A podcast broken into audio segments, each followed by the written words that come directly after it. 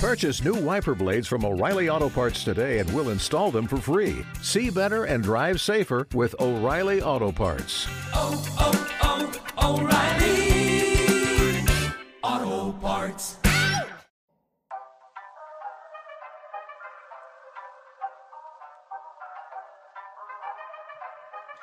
You know it's Kamala running the country when the feds lock up kids before giving stimulus checks to average Americans.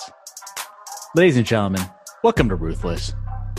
Democrats are set to take control of the U.S. Senate, House, and the White House. This will go down as one of the most progressive administrations in American history. God willing, everything is on the table. You now can pass things without a filibuster threat. Oh, you'll regret this, and you may regret it a lot sooner than you think. You and I have a rendezvous with destiny. We'll preserve for our children this, the last best hope of man on earth, or we'll sentence them to take the last step into a thousand years of darkness. Well, good Thursday to you and all the listeners of the variety program. It's, it's going to be another banger. Uh, that Ted Cruz episode really got a lot of attention, didn't it? You know, um, we always expect that our listenership is going to be terrific. What we don't always expect is the mainstream media pickup uh, like we had on Tuesday. Good Lord. Yeah. I mean, we got to say right off the bat, thank you to all the minions who are loyal listeners. Thank you to uh, Senator Ted Cruz for appearing on the show. Thank you to all the hate listeners, uh, you know, who angrily listen to our podcast. I think my favorite is is picturing in my head the Media Matters kid who's sitting in his basement, sweatpantsing it up, you know, like Just- just Off his rocker, enraged, listening. furious. You're like he hates us with a thousand suns, and he's got to listen to every single word. And you know, we we would be remiss if we didn't say a thank you to the reigning champion of our King of the Hill game on this variety program, Matthew Dowd, who who was on CNN the other night taking a victory tour after he'd won the Tuesday episode. So, Smug, I, in fairness, I think Matthew Dowd should thank us. Uh, Right? Yeah, revived his career. He's run dry in his career. Uh, he has left ABC News, no explanation. Uh, that relationship was terminated. Uh, I don't know anything more about it, frankly, but I do know he's he's just sort of been cast adrift, and I didn't quite know what had happened to him until he became our champion, two-time champion, I might add. Two-time champ. And then the full circle was completed last night as he is on CNN's Erin Burnett doing a commentary and analysis on the ruthless interview with Ted Cruz. Is that so, amazing? So, so do you, do you think he actually listened to the episode before he got that that Oh, uh, he had to have. spot on CNN? Absolutely had to have. You think so? I don't know, man. He's in such a fragile place. You can tell by his Twitter account. Like, I think if he would have listened to the full game show, I'm not sure he would have been able to keep it together for them. you know? Brutal. I don't know, man. It just doesn't seem. Look, I hope he's. I hope he's great. Let me just disclose that. I, I hope he's doing great. But you take a look at his Twitter feed. There's some reason to be skeptical. I mean, the guy's a champ. What can you say? I, He's, he's, he's dropping the takes. Beat Jen Rubin. I mean, that should tell you a lot about his frame of mind. he beat. He beat Jen Rubin soundly in in our first and only 2-0 sweep. right? That- Well, I have that's to. I. I have to say there. I have to say, typically, you know, there's a little bit of controversy, and I usually hear it in my in my mentions on Twitter that that I made a bad ruling as judge and jury. But uh this week, everyone seems to be in agreement. yeah, which- he which brought I'm it. happy. He brought and I can't I, look. I'm I'm I accept the L. I feel like that was a level that I don't typically see played in a week. And as we said, any given week, any seven day period, you can find somebody to win. And, and but you know he's done it back to back, so you got to take your cap off. And that's the thing is also, you know, uh, the show keeps going up. Like our lineup that we have, you know, I don't want to, I don't want to spoil for the listeners, but we've got the guest list is is is pretty top notch. Yeah, we I mean, coming up, folks. You can you can probably tell. Let's first talk about today's guest, which um, Who do we have today? Yeah, so so Janice Dean, the Weather Machine. Let's go. is with us. And we all have loved her for years because, uh, frankly, she's just awesome. She's a good person, quality person. She does the weather on Fox News and has written books that you know many of our listeners have have read children's books, which my kids are really into. But she uh, unfortunately lost both of her in laws, her Mm. her husband's mother and father, in New York in a nursing home within two weeks of each other, and it has turned her from being you know just a warm on air uh, personality, which she still is, to someone who's involved herself in politics and gotten in particular involved in trying to uh, hold Governor Cuomo accountable, which you'll see in the interview, you'll hear in the interview. I mean, she's just awesome. I just, I really, really have a lot of admiration. And and and truly, I mean, she was a crusader calling out Cuomo for mismanaging that situation from the get go. Like it's only only now over the past week or so you're seeing the mainstream media catch on. It's like, huh? So you know they're they're covering up the numbers that they were giving the feds. Clearly, there's a lot of bad stuff going on. Only now you're hearing it from them, but from the get go, you know, Janice was on the case. So huge kudos to her. Yep, yep, she's great. So we've got, I mean, look, the, this little program that could is uh, is chugging on in. I mean, we we've uh, basically we're covered everywhere in the English speaking world on Tuesday, and uh, our guest list, as Smug mentioned, is around the corner. We've got a ton of people that are booked here over the next couple of months. People that you, we think you're really going to enjoy. Uh, with serious conversations that can also laugh, right? They, and that that's the key. We have to we have to try to keep it a little bit light and not be your typical sort of downtrodden bullshit broadcast. Like we'll we'll we'll keep it fun for you. And I love it. I mean, I'm having a blast talking to these folks, all smart people. And also, you know, this is the the program is not only entertaining, it's impactful. And and that's what I, I want to start I want to start today's show with a little bit of a spike in the football on ladies and gentlemen, Neera Tanden's nomination to OMB is in peril. It's Now- been delayed. Now, I will say, let me just say, we we on Tuesday's program, we said that if the nomination goes down, you will have a signature variety song. Uh, we're not counting any chickens until they're hatched. You noticed no song, so we're holding off on that. You'll get it when it happens, if it happens. Uh, but we don't want to jinx anything.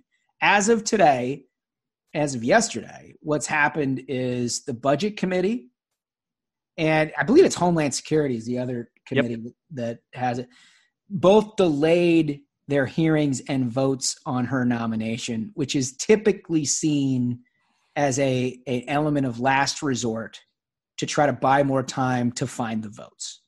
And I'll be honest, like almost every other administration I've I've seen in, in years of doing this has thrown the towel in at that point. Yep. Not these idiots. They, they went double right back down into the sexism and the racism and how qualified she is, which is all just complete and utter nonsense. But that's where the White House and the Biden administration are headed in terms of trying to defend Neera Tanden. And and also, um, Politico ran a story. I don't know if you guys saw this uh, about Bernie not getting a heads up on Neera Tanden being Yeah. the nominee. And folks at home are are great listeners. When when you start seeing stories like that, where people start pointing fingers Yeah. before something's happened, typically it means not good, not, good, folks. Not good. Right? There was also there was also a story in Axios where it said that House Democratic leaders are quietly mounting a campaign for Shalanda Young, a longtime congressional aide, to replace Neera Tanden as nominee for director of the Office of Management saw that. and Budget. Yeah, I saw that. So so they're trying to replace her already. I mean, literally the only person in the entire planet who wants Neera Tanden to do this job is Ron Klain. And you know what? I, I I think it has to be said. Neera has to be ashamed. She's standing in the way of the first black woman leading OMB. This is a classic case of racism. so, Neera, I am officially calling for you to step down from the nomination. playing their own game against them smug let me let me let me just read a couple of things. There's i get so angry and i think a lot of the minions get angry when democrats get their backs up against the wall and anything any kind of opposition is racist and sexist right? It has nothing to do with the fact that this woman is the most intemperate nominee maybe in history she's got a, a- history of terrible management in her organization violence uh, against people who she disagrees with. I mean, she's just fundamentally unfit for office. But nevertheless, we get the argument that, that we're all sexist and, and racist. Let me remind Senate Democrats of the women that they voted against. Every Democrat in the Senate voted against Betsy DeVos for Secretary of Education. 43 Democrats voted against Gina Haspel at the CIA. 43 Democrats voted against Seema Verma, if you remember that one, at Mhm. CMS, both racist and sexist, I might Mhm. add. Mm-hmm. 38 Senate Democrats voted against Kelly Craft, and 37 Senate Democrats voted against Kirstjen Nielsen. Oh, but just a ton, rampant sexism. Totally. Rampant sexism. Absolutely. So th- the last piece I wanted to I wanted to focus on is because there is uh, one voice who has said that Senate Republicans should move forward, who's a conservative voice that I respect greatly, and that's Hugh Hewitt. Which, by the way, I think just last week he said that you're basically uh, Rush Limbaugh for Twitter. I mean, what a great, what a great guy. What a great comment. I mean, Such a such a compliment. such a compliment. But so Hugh, we have great respect for. Uh, we love him, but he we disagree with him on this piece because he wrote an op-ed in the Washington Post that argued basically that you shouldn't have this new standard where you can just basically oppose nominees for what they've said on Twitter, however caustic that might be. I kind of agree with that. That's not our fundamental opposition to her Correct. right and and today on his radio show he said basically that that that would eliminate people like me from senate confirmation i What a want to go on record What a compliment. I, I want I want to go on record to say to both Duncan and Smug, if at any point it appears as though I am verging into territory that Neera Tanden has inhabited, I want you to rip my computer out of the wall. I want you to shut down and shutter my Twitter account. And I'd like you to look up and usher me into a, a nearby psychologist. Yeah, I mean, as as a friend, I would I would one hundred percent be there if you ever went into Neera Tanden territory. I mean, it's it's such a cop out that the Dems tried pushing this as oh these are bad tweets. No, I mean her behavior was out of control. She punched someone. I'm and I'm not I'm not I'm dead serious. She punched Faiz Shakir for asking Hillary Clinton a question about the Iraq War, and who Yeah. was an employee. Who's an employee? Like She accused a Supreme Court justice and his son of engaging in a Russian collusion conspiracy to resign from the Supreme Court. She Like that's out- that's this isn't That's mean out there. tweets. This isn't mean tweets. No, she outed a member of her staff who had accused another staff member of sexual harassment at a team meeting. yeah she's this is like this is so beyond tweets and that's the game that the dems are trying to push is saying oh this is about her tweets being bad no no that's that's a completely made up narrative that they're trying to push for cover and you know what clearly it hasn't worked folks It has not worked. People aren't buying it, and and she's on the ropes.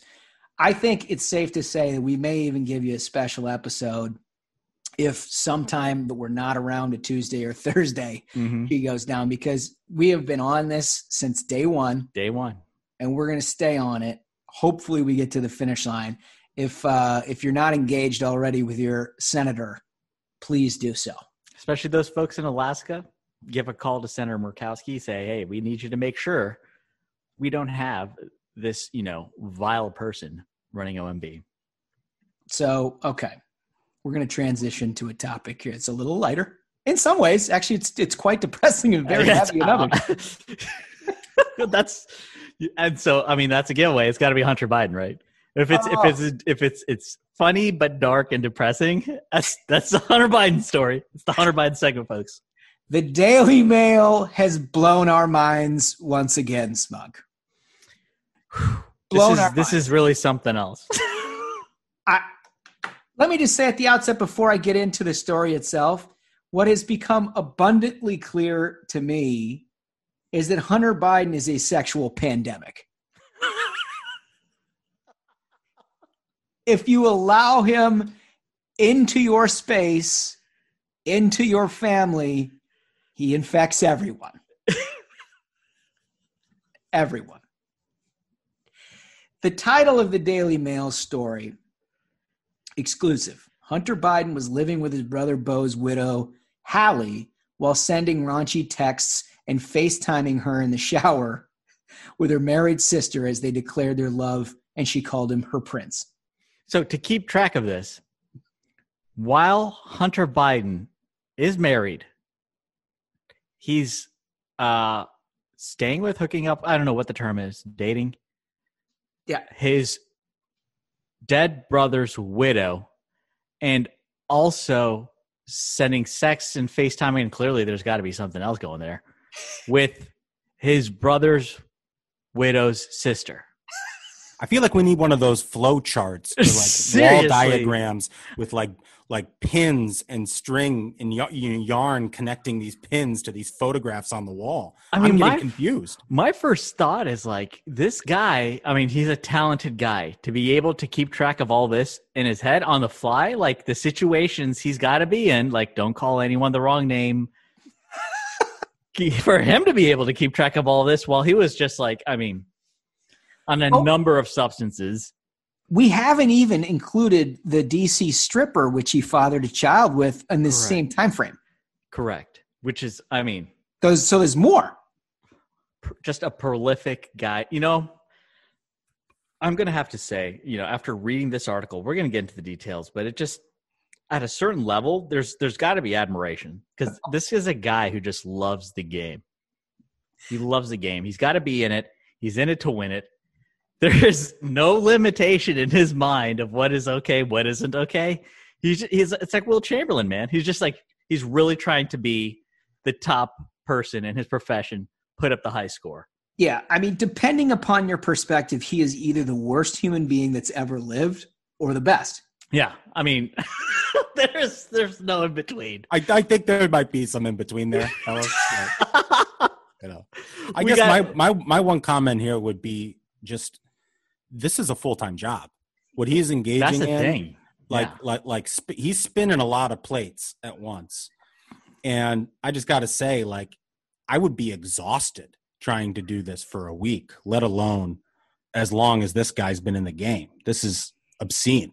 So let me let me just I, I read the whole article about 15 times because the first 14 I couldn't get the sequencing down for the life of me. There's too Yeah. many women, there's too many relatives. There are there, there's overlap in time frame. I can't tell who's married to who. Nothing but names, right? I mean, it's just a mess. So I went back and I tried to pull some things out of the copy of the Daily Mail to help us frame the time frame here. He's married to a woman named Kathleen. Their marriage becomes on the rocks in like October of 2015. They ultimately divorced in April of 2016. Now, Haley, Hallie, Hallie or Haley, is Beau's wife. And at, he passes away in 2015. The allegation there is that Hunter begins dating her almost immediately. That's Right. that's what this article says quite clearly, right? It says Right. the day after the funeral, they engaged in in you know Well, that's the allegation, right? That's the allegation that's in the in the texts. Uh, I don't. I mean, I don't. Far according to the Daily Mail, folks. According to the Mail. So, so Our lawyers, our lawyers are gonna be really happy to hear that. Correct. we Uh, have cited our source. It's good- the good Daily job. Mail, highly respected right, publication. right. So, but the point is, is like he's still married technically, and now he's with his deceased brother's wife. Which, you know, as far as I'm concerned, that you could end the story there, and we got a real problem. That's something. right? That's a real problem. But we've all kind of known that part of the story. The new part is that while he gets in, i- involved, further involved with Hallie, Beau's wife, he begins this sort of sexting relationship with Hallie's sister, Elizabeth, sending her text messages. So he's got like a three-way thing going on, all in the family. Guys, That guys is- always, guys always looking somewhere else. Grass is always so greener somewhere wild. else. That is so wild. Like, I mean, here's the thing: is that I think most people, when you attend a funeral, it's terrible, awful, awful situation. Beau, Beau is on the prowl. He's, He's scouting. like, he's like, it's a, it's a scouting situation for him. it's just Oh awful. my god! It's just awful. I'm like, I, I swear to God, we all have people like friends that we we have or whatever they're just sort of dirt bags and you kind of laugh Mhm. at them because Mhm. whatever you, you definitely don't try to emulate him. this guy's so far beyond anyone i've ever He's met like the king of that friend. he, he he's like he's the guy that by the time you're like 25 or 26 your every one of your other friends are like yeah i kind of don't like hanging around that guy And your wife and girlfriend is totally not cool with him coming over at all. That's right. Hunter Biden. But there's like there's a big difference between juggling a few romantic uh, partners in college and like this sort Yeah. of behavior, Yeah. which is brother's widow and brother's widow's sister. While still married, but he was still technically married. He was still married at the time. everyone in this conversation is married Blew my mind. I mean- wow. wow. And Sexual pandemic. Hunter Biden. sexual pandemic a sexual pandemic it's like it's like a fire in a dry wheat field you know it just rips through it and I, I, I want to highlight one text from the Daily Mail oh god that the Daily Mail obtained, and I will I will judiciously censor this. Above Hunter writes, quote, by the way, I'm going to have five strippers naked and admiring my bleep back to my hotel tonight, and I'm going to smoke crack and drink enough to kill an elephant. Imagine sending that text out. I'm just gonna gonna gonna preemptively apologize to Janice Dean for putting her lovely interview adjacent to this content. It's it's it's truly horrific. Truly horrific. it's so bad i can't believe it I, I, I'll, the reason we have to do it is because we're the only ones that'll talk about it besides the Daily Mail. Well, that's right. And and the entire remember the entire press corps prior to the election decided to band together That's the thing. And called the content that we're talking about now that's now out into the open Mm-hmm. call it Russian propaganda. Yep. That's that's the that's the big thing here, folks. Is it's not just that Hunter Biden was really living it up. It's that the entire press corps colluded. They united and they had they formed a blockade of information from the American people. And if anyone tried to discuss this, they would get like the New York Post folks had their account frozen for reporting on this, which we all now know is fact. And the mainstream media told you this is Russian disinformation, and they banded together to prevent this information from getting out. That is what is the most disturbing about a Hunter Biden story. And that says a lot. That says a lot. That says a lot. So here's the deal. In order to see, like, we didn't even become close to covering the details Yeah. of this particular article because, frankly, we have some class here on the program. I'm wondering if that phone call was from the lawyer, like, okay, guys, you got to cite the source. You can't say it. You can't Seriously, say it. it's like, So. I, I welcome all the adults listening to to check out that article because I mean we cannot read it. We No, we absolutely can't. can't read this on air. We can't. We cannot. We cannot do that. We cannot do that. So, anywho, uh, you got to go to the Daily Mail to check it out. It's worth the read, but you're going to want to make sure that you are just in an adult content consuming mode because Pour yourself a drink. it's Throw explicit. on some jazz. read the hundred text. So, without further ado, we need moderate Jeff to play us a new game show. Who said it?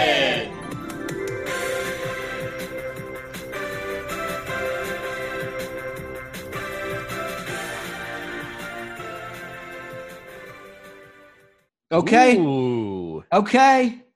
It's a variety program, folks. We got a new we got a new game for the show. Duncan, what and what do we have here? Uh, well, this is going to be a fun one, uh, and for our, uh, you know, hardcore uh, ruthless listeners, you may remember we, um, you know, one time played a game called, uh, you know, Spot the Dem Operative, where we read all these tweets, um, you know, from journalists just like effuse with praise for Biden, then tried to spot the Dem operative out of a group of four tweets. This is sort of like that game. It's a little bit different what I'm going to do here is read a series of statements um, on, you know, child migration and immigration.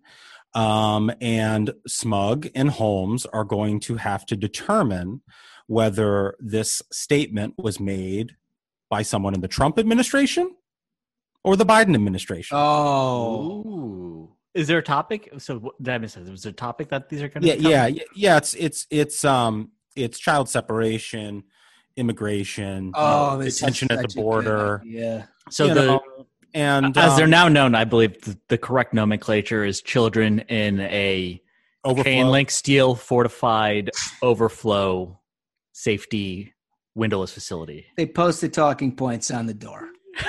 That's right. Overflow facility. The most important thing is that the cages are six feet apart for COVID. well, that's exactly right. You know, you, Travel- got to social distance the kids in the cages. Because you got to give Joe Biden that. He's if you following the science. You put the kids in the cages, but you better social distance them. Lord knows if you've traveled 3,000 miles by foot, uh, what you'd like to have is some social separation. Just in, in and of itself, think about the absurdity of that. it is unbelievable. You got- unbelievable. you got coyotes smuggling you through like the most dangerous parts of the world. You arrive at the at the U.S. border, and they're like, "Oh my God, you, me without my mask." right? I, I mean, at the, uh, before we get a segment, that's just the the absolute absurdity of this. Is we were told this is a crime against humanity. This is not who we are. It's it's gone further than it even was before. Now they they need overflow facilities. Like Kamala and Joe are locking up the kids at that rate. That like, hey, they're breaking records on the kids in cages. This is a uniquely good idea for a It's a game. good game. it's really something, right? Let's uh let's read the first statement. It's a detention space, as you know, that has existed for decades. It's larger, it has facilities, there are places to sit, to stand, to lay down. Trump or Biden administration? Ooh. Who do you want to go first? You know, I'm gonna guess. I'm gonna guess. God, that's tough. My guess is Trump administration. So, I, you know what I like? I, I like that Smug didn't elaborate. He doesn't want to. I don't. I don't want to clue him away because I may have some kind of like tell or something, and I don't want Holmes picking. well, up I can it. talk through. I can talk through the rationale because I'm going to also say Trump. Okay. And the reason that I'm saying that is because they certainly had to put a certain emphasis on the previous usage of the facility, Hmm. right? Mhm. Because the Biden administration doesn't want you to believe that they're doing the same thing as the Trump administration. The Trump administration wanted you to believe they were doing the same thing. So, so by citing its decades long use, I say Trump administration. And you're both correct. Boom. And you know what? I, I got to agree with Josh. There is, is the granular nature of for me of like there's room for the kids to sit, you know, whatever. Because I remember it got so ridiculous where they were like, "Oh, we had members of Congress going and inspecting the bathroom facilities Yeah. to make sure that they were up to snuff," you know. And now you don't hear about any of that. There's no there's no member of Congress going Don't down you there. remember the field trips that they took? They were down there, like- Absolutely. like, literally just staring at the people. Oh, It- yeah. like they were at the zoo or something. It was the most dehumanizing thing I've ever seen. Totally, totally. Uh, That's not happening anymore because these are now Biden overflow, safety detention, metal fortified. Basically, a luxury resort. Yeah. Oh, totally. Same same facility. So that's that's that's one to one for Holmes and Smug. All right. We now have our second statement. These short term facilities do not employ the use of cages to house minors. Certain facilities make use of barriers in order to separate minors of different genders and age groups for the safety of those who are being held. Now that's tough. That is super tough. That's tough. You know what? I'm gonna I'm gonna I'm gonna take a wild approach to this. I'm gonna say Trump, and I'm not basing that on any sort of fact or tell. It's just like a when you're in Vegas betting black or red. I think it's going to be black twice in a row. It's an interesting strategy. you know, th- that's called that's like the gambler's fallacy, but Total, total. I'm just gambling on this one. Coin flip. given given the the way that he's made his decision, I should go the other way. Here's what I'm weighing. Barriers to me seems like a word that Democrats would like to avoid. Right? They they Mm. were they certainly wouldn't say wall. They can't say cage. Mm-hmm. Barriers is a little I don't know, you know? I mean, I feel like if I'm a Democrat, I say different room or a uh you Child care facility space. another, yeah, some some kind of like a an accommodation Yeah. of sorts. right? I'm going to stick with the Trump on this one too. Wow, you guys are both right again. Yeah! See, let me tell you, folks, that's how you bet in Vegas every time. Wow. Every time. It always How will works. these two champions be separated? Let's go. That's awesome. Um, okay, so statement number three. And now they cannot find over 500 sets of those parents, and those kids are alone. Wait, wait, wait, wait. Wait. This is a spokesperson for either the Trump administration or the Biden administration. This isn't a campaign comment.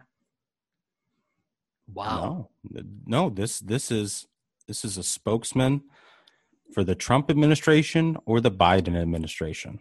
Can we do can you repeat one more time? Yeah. And now they cannot find over 500 sets of those parents, and those kids are alone. I'm doing it again. I'm doing it again. I'm going Trump because I have no clue, but this is how it goes. Folks, you know, when you're in Vegas, it's 2 a.m., you've had a few drinks. It's, it never goes, you know, it never flips red, black, red.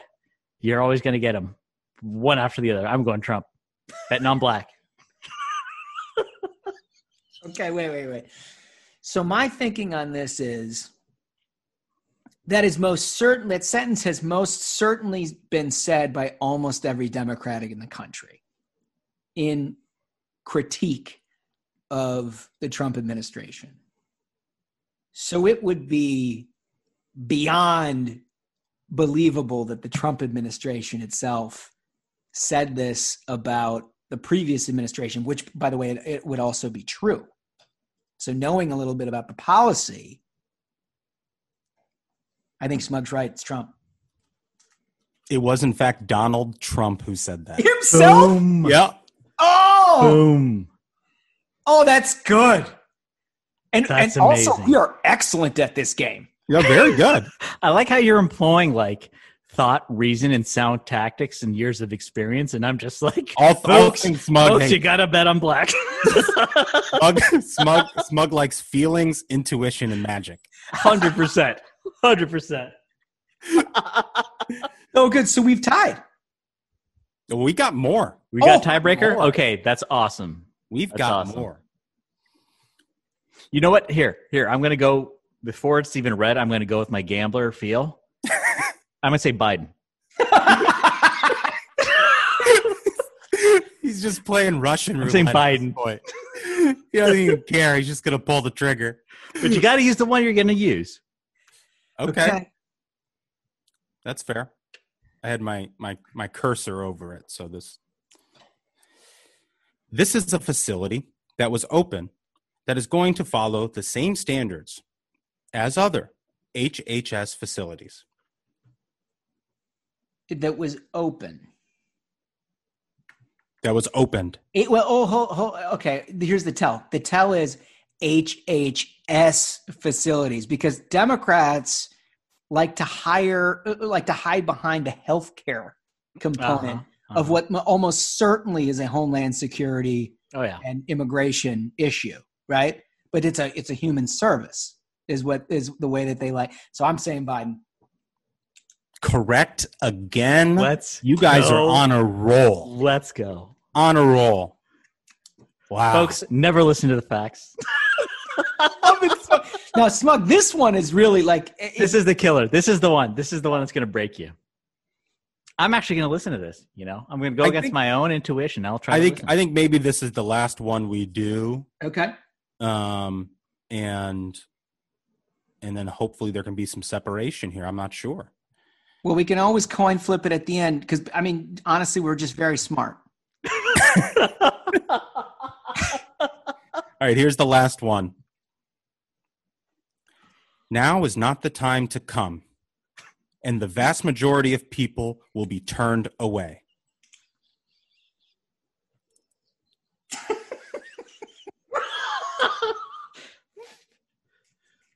Let me try Okay. to gather myself. okay.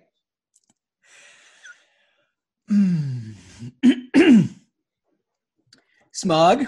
My guess is Trump. My guess is Trump. I'm going to say Biden. Mm. Those are final answers. Final answer. Holmes got it. Is Jen Psaki? Wow. She really said that? Yeah. I can't believe she said that. That's great. Incredible. Incredible. I mean, That's that was a great. guys. That was a photo finish. That's What what, you get for game. listening. That's what you get for listening. I should have just I should have just guessed right off the bat without even hearing It It was a better move for you. Yeah, it worked. right it worked for you. Incredible. The fact oh. that the fact that like it's almost discern in you know, there's no way to discern between the two. Yeah, you uh, guys did a great job with the research. Yeah, on that. seriously. That is Those are really great excellent. polls. Incredible. Oh man. Well, let's play. Let's have moderate Jeff play the theme music out of here because what a wonderful game it was. Who said it?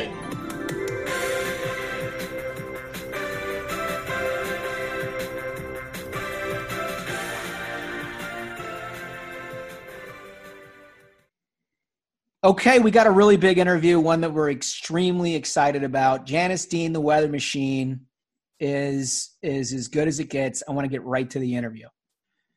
Janice Dean, I am so excited. We have wanted you on the program here for a long time and just have been huge admirers of you forever, uh, both for your work as the weather machine, where I think almost everybody knows you that listens to this particular pod, but also the good work you've been doing here in New York and and holding Governor Cuomo accountable.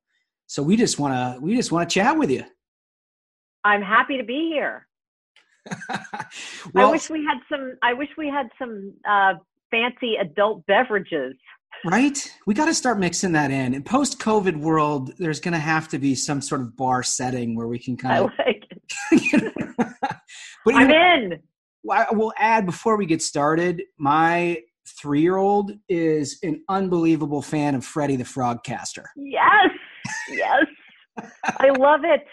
For those Bring of you unfamiliar, uh, Janice wrote a, a children's book, Freddie the Frogcaster. If you have little little ones, you should order it immediately. It captures their attention in a way that not a lot of kids' books do. So we really appreciate your your help. You are very welcome. I, you know, I'm thinking about my sixth Freddie the Frogcaster book. I have some ideas, so you could you could tease your children with that. Oh, good. Okay. Well, well, maybe we'll contribute to some some ideas for Freddie. That's I like that. Excellent. Well, to get into into serious business here for a minute, everyone I know who knows you thinks of you as a smart, thoughtful, warm, you know, not the typical sort of political brass knuckles person who's involved in kind of the ugliness of partisan politics.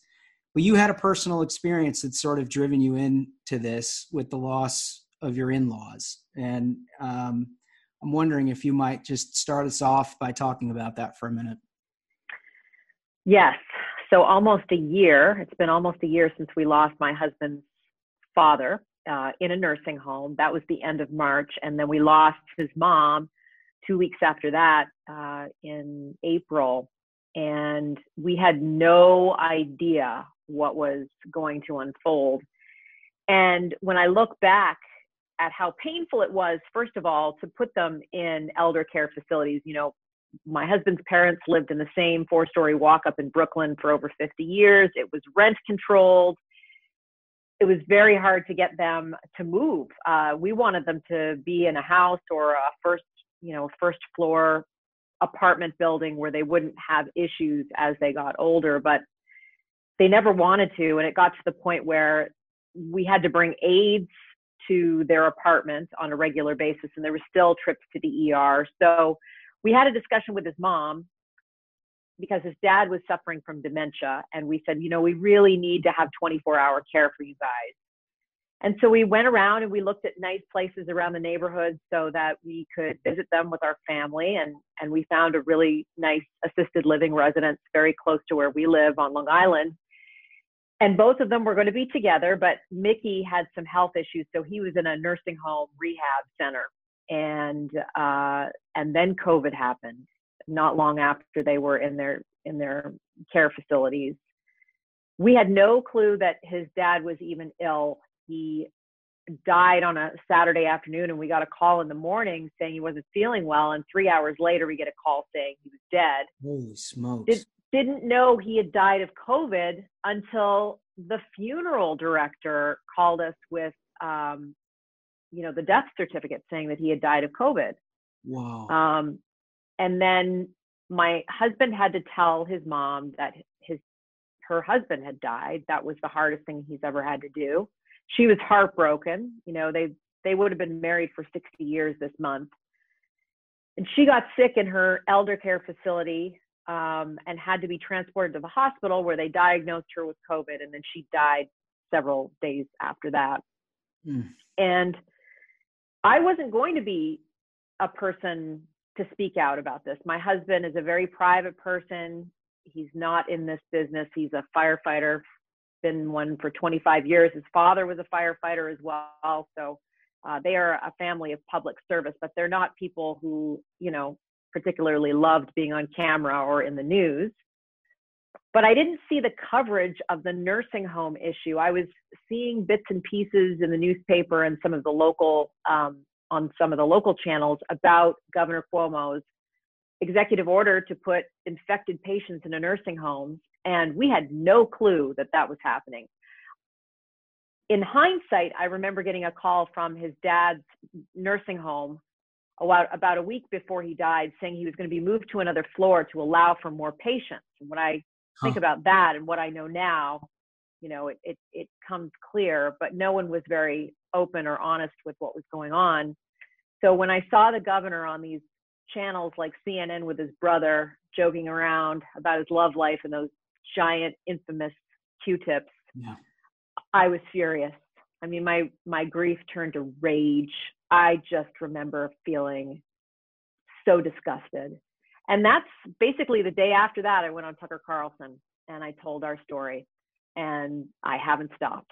No you certainly haven't. And and we salute your bravery for this because as you said governor cuomo was embarking upon a, just a public relations tour right? Everywhere he went, he would have reliable stenographers and people who would put him on TV talking about how great he was. Meanwhile, your family in particular, but thousands of others in New York had the, feeling the direct repercussions of the policies that he put in place. That had to have been just unbelievably irritating. So frustrating. Yeah, first it was the poster. Oh, no, actually, poster.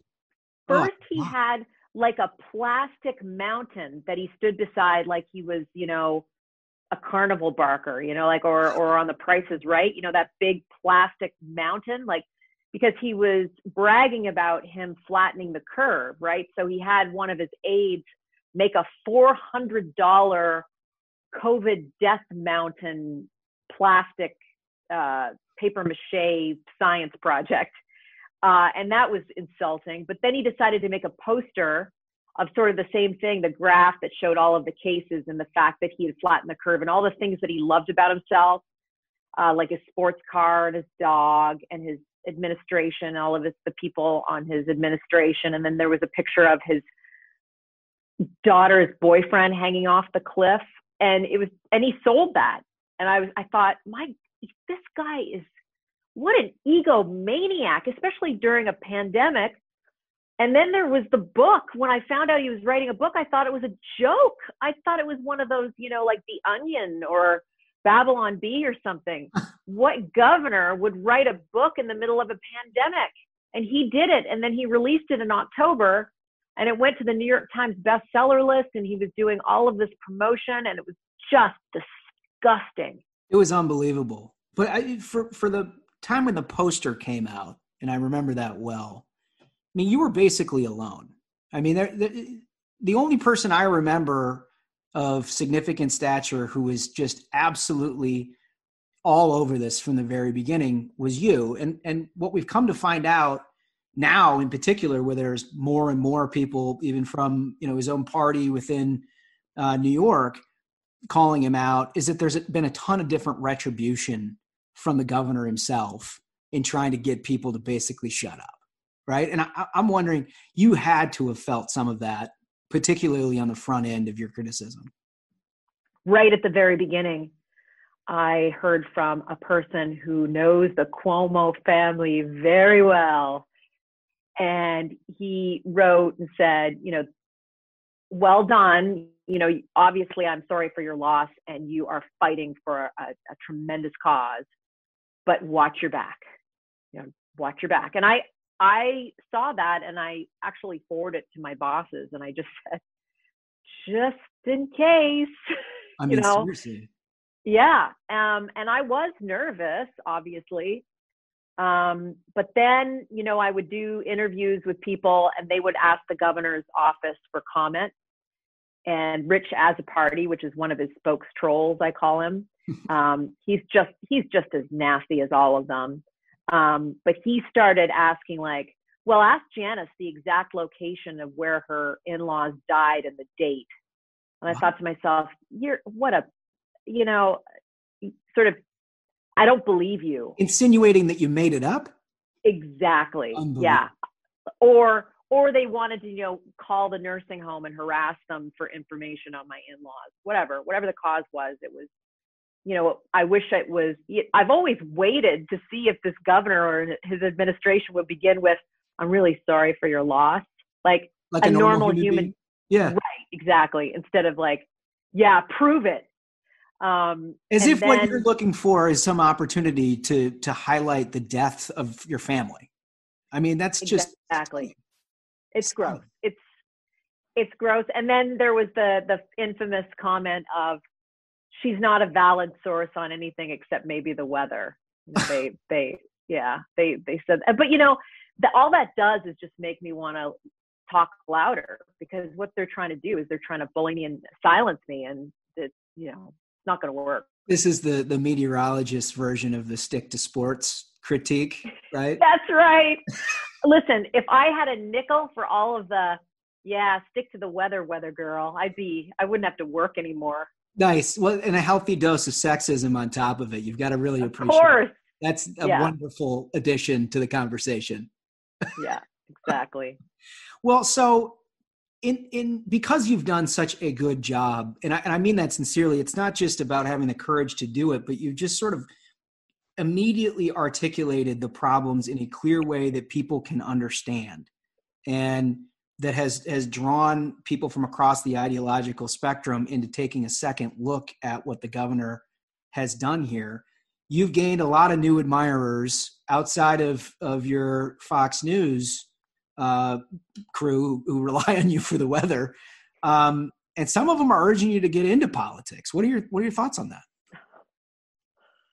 Yuck. If you had told well, if you had told me a year ago that somebody, you know, the New York Post would do an article about me running for governor, I would have been like, "What are you smoking?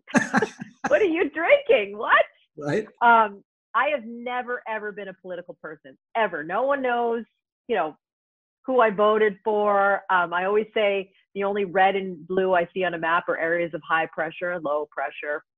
yeah. And this, you know, to me is not a political issue. The governor likes to blame it on politics, but it's not. And actually, my relatives, my in-laws, are registered Democrats. Um, and so, you know, for for them to say that this is political, um, it's just I find myself uncomfortable in this position. But having said that, I am so sick of career politicians. I'm so sick of the Andrew Cuomo's out there who feel like they're owed something. Like he he was christened the pandemic politician, and there were rumors that he was, you know, even a greater pick than Biden for president at one point. And I feel like they get into this because they don't know anything else. And the system is so corrupt that why aren't we looking at normal everyday people like the business owner, the restaurant owner, the people who have had something happen to them and wanted to inspire change in their life and their community. So, you know, so probably not. Right. but, you know, if somewhere down the line I felt like I could make some kind of change or difference or there was support behind something like that, then I would, I guess, have to think about it. But for now, I'm really, really happy with being the weather machine. really happy with the job at Fox. And I've always said that I can't wait to kind of go back to I'm out in the crowd, I'm talking about the weather, um, it's National Cheeseburger Day. Uh, you know, that's that's where I'm most happiest. Well, you can. I mean, you can tell, right? It's your personality. You, you, it exudes through on those on those reports. But you know, I mean, that's actually an interesting subplot to this is that everybody's relied on you to do the weather and and get them in a good mood and sort of have this sort of sunshine and and you know happy thoughts and then all of a sudden now you're in a very serious topic of discussion. You're on tucker carlson as you said. Now you've done basically everything. Was any resistance to that at fox that that you going across sort of your typical area of expertise into an entirely different one how would that you know change your audience it's a good question, and I have to tell you, I'm so grateful to my bosses at Fox. I, I didn't, t- you know, obviously they knew the tragedy that had happened, and I've worked there for almost 18 years, and I really truly feel like it's my second family. Um, and I was texting with Tucker about this when it first happened, and I was telling him about what was going on and what was I, I was finding out about the governor. And he said to me, he's like, anytime you want to come on and use my show to be a platform, you are welcome. And then I was also talking to my boss, Lauren Petterson, about it. I said, you know, I feel like I have to do something. I've, maybe I need to write an op-ed. Um, you know, so we were having the dialogue of what what what I was comfortable with, what my family was comfortable with as well.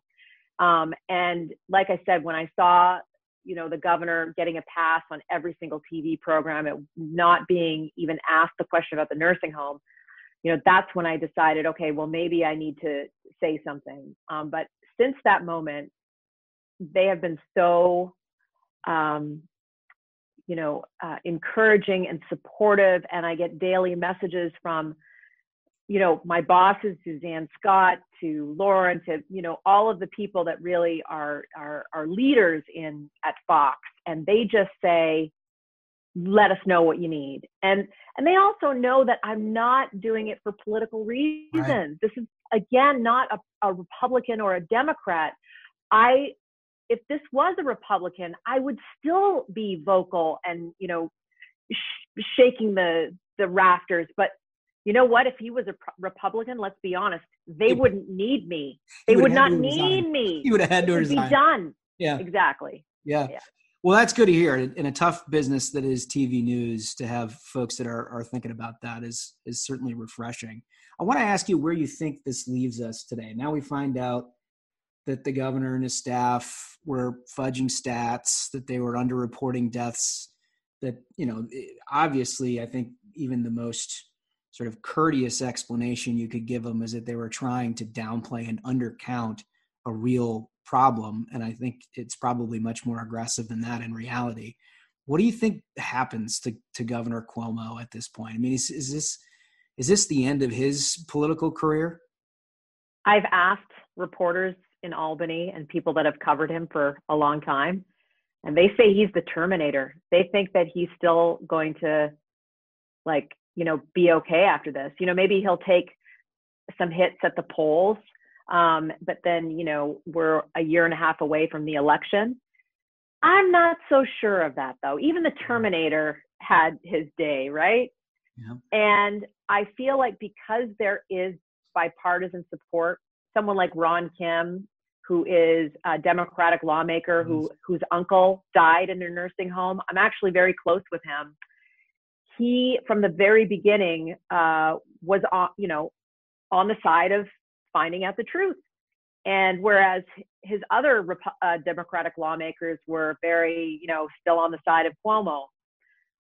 But the walls have cracked a little bit. You know, there are now more reports of, you know, Ron Kim coming out and saying that he was bullied, that he was harassed, that he was threatened by the governor um, if he wasn't going to fall in line. And now we have more Democrats going on social media and, and writing about the fact that this guy has always been a bully. He's always been, um, you know, somebody that screams at midnight on the phone to a reporter if he doesn't like what's what's being written about him. And the fact that Letitia James, our attorney general here in New York, who's a Democrat, came out with a 76 page report yeah. about the nursing home tragedy. And it was not, uh, you know, it wasn't fa- uh, fawning over him at all. It was very uh, bruising in the fact that she admitted that the, you know, the numbers were severely undercounted and that his excuse of the nursing home workers being the ones that brought the virus in was probably not necessarily the case. And now that we have a federal uh, investigation and the FBI is on board uh, within the last week or so, that's that's considerable. And there are several uh, charges that this governor um, might be convicted with. So I've always said, you know, his name is powerful. Cuomo for decades. He's got the Democrats on his side. He has that powerful name and presence as a governor, but I have the angels on my side. You know, I've got I've got my you know my beloved in-laws that I believe are looking down and and wanting justice just as much as we do. Yeah. Gosh, well, we just can't thank you enough for doing what you're doing. It's just so important, and it, it's terrible that you had to suffer the loss in order to have people sort of understand what's happening there, but you certainly illuminated this for millions of people across the country who are otherwise told that this guy's doing a great job. So mm-hmm. Before I let you go, I got three important questions for you, James. Okay, bring it on. This is this is the where rubber meets the road, where we get a good evaluation. Uh, the first one, your last meal on earth, what would it be? It's a toss up. Can I tell you both of them? Yeah, sure. Cheeseburger. Yeah. Uh, and the other one is a BLT. Okay. Really good. It's hard to make a really good BLT. You got to get the tomato just right. You really do. It can't be mushy tomato no. and, and just the right amount of mayonnaise as well. And it can't be burnt toast. So there's, you know, there's a science to it. Uh, uh, but if it's a really good BLT, there's nothing like it. I'm going to go down that path. Do you have a particular location for for that you get this burger or BLT? Or is it's this a usually homemade? like well, a homemade one is good too, but I, I like someone who makes it for me. Yeah. Um, and it's usually like the the really sort of the 50 year old greasy spoon, you know, the one you go into and it's like there's grease on the walls and yeah. you know the the coffee is not that great that great but man sometimes they can just like nail that blt yep yep fair enough that sounds pretty good uh, our second question if you weren't janice dean the weather machine and you weren't in uh, television meteorology what would you be doing with yourself hmm i love writing i mean we talked about freddie the frogcaster and i have a new book that's coming out next week um, called make your own sunshine oh that's great. Uh, Yes, it's a, and it's not about me. It's about other people. It's about other people being kind to each other and being, you know, being a light in times of darkness. And I'll tell you, writing this book really helped me through some dark times, talking to these amazing people, or just your everyday people that you meet on the street, but they've they've done something important, uh, either with a family member or somebody in their lives, um, you know, purposely or wanting to do something without any kind of fanfare. So I love doing that. And so I would have to say being a writer of some sort. I mean, I'm doing that now. I mean, are you talking about stuff that I'm not doing necessarily already? You know, it can be anything. Listen, we had Rand Paul on and he said he would be a baseball player. I don't think there's any danger of that, but you know, that was his answer. Ted Cruz said he wanted to be an actor or a point guard. I don't know. oh, know. wow. So it's kind of blue sky here. It's almost anything you want to do. I like it. Yeah a writer or a teacher. I think, you know, early on in my, you know, when I was thinking about careers, I wanted to be a teacher. That's great. That's great. Well, it's very on brand. Your book is very on brand from everything that we know about you. That sounds like a, a great read, particularly during a pandemic, right? A little uplifting stories about other people, inspirational. We can all use that. That's exactly what it is. And uh, because it got me through a dark time, I think it could bring anybody, uh, you know, even just reading one chapter will make you feel better. Where do we order it? Oh, on Amazon. I should have known. I would have sent. I'll send you a copy of it. How about that? Oh, that's wonderful. Get it on Amazon, and you'll probably see me on Fox. Uh, you know. Yep. Trying to trying to sell some books. Doing your thing. well, we'd love to. The third and final question is a real doozy. Um, okay. What motivates Janice Dean more? Is it the thrill of victory or the agony of defeat? Oh my and it's basically boils down to whether you hate losing so much that that's what drives you oh. it's like you know just the joy of accomplishment and, and it's kind of like you know we haven't even split there's a lot people come down on both sides of this well i look at what i'm doing right now i don't know if i'll win this battle i really don't but man i'm just trying to do something for another family so that they don't have to do it you know they don't have to go through something like this. So if what I am doing, this fight that I'm going through right now, helps someone down the line, even if I lose, then it's worth it. That's great. That's fantastic. Listen, Janice Dean, Weather Machine, you can check her out on Fox News anytime. She's got a new book out that you got to keep your eyes on uh, on Amazon next week, you said? Yeah, uh, March 2nd. I'll send you a copy. That's wonderful. You are the best. I cannot thank you enough for taking some time out of your busy day to talk to us. Aww. We thank you and beyond measure for what you've done in New York. Thank you for your support. Uh, and it's, you know, it's people like you that, that encourage me and, and want to hear the story. That's what keeps me going. So thank you. Thanks, Janice. So what'd you think? I mean, outstanding, outstanding interview outstanding individual. Uh, you know, the courage that that Janice has had, uh, bringing attention to this, to to what Cuomo has done. Um, you know, not enough can be said about that. Not, not enough, enough, can be said about that. No, I, we got to we got to stay on it. You know, we got to stay on on Cuomo.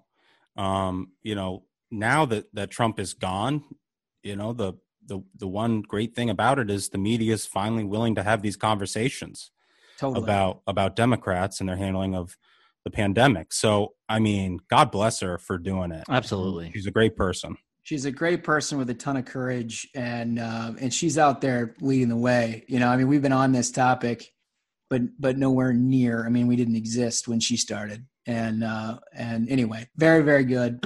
I love it. We've got a lot more really good interviews coming up, a lot of great programs coming up, and we've mm-hmm. got our eyes on the nomination of Neera Tanden we'll bring it to you as quickly as we possibly can if she happens to have a development. Yeah, I'm gonna I'm gonna be ready at a moment's notice for that emergency pod. Wonderful. Let's let's uh, get out of here, Smug. So that was another great episode, and thank you all to our valued listeners. Thank you all to the minions. So until next time, minions, keep the faith, hold the line, and own the libs. Stay ruthless. We'll see you next week.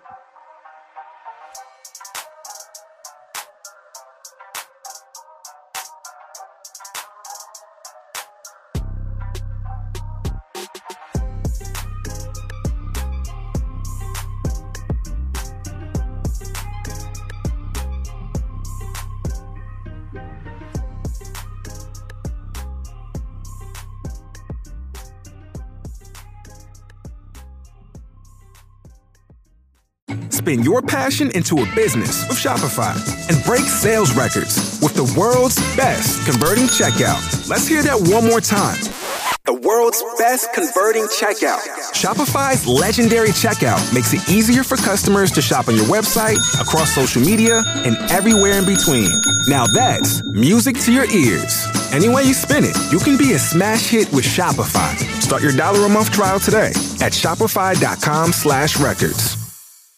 When you drive a vehicle so reliable it's backed by a 10 year, 100,000 mile limited warranty, you stop thinking about what you can't do and start doing what you never thought possible. Visit your local Kia dealer today to see what you're capable of in a vehicle that inspires confidence around every corner. Kia, movement that inspires. Call 800 333 4KIA for details. Always drive safely. Limited inventory available. Warranties include 10 year 100,000 mile powertrain and 5 year 60,000 mile basic. Warranties are limited. See retailer for details.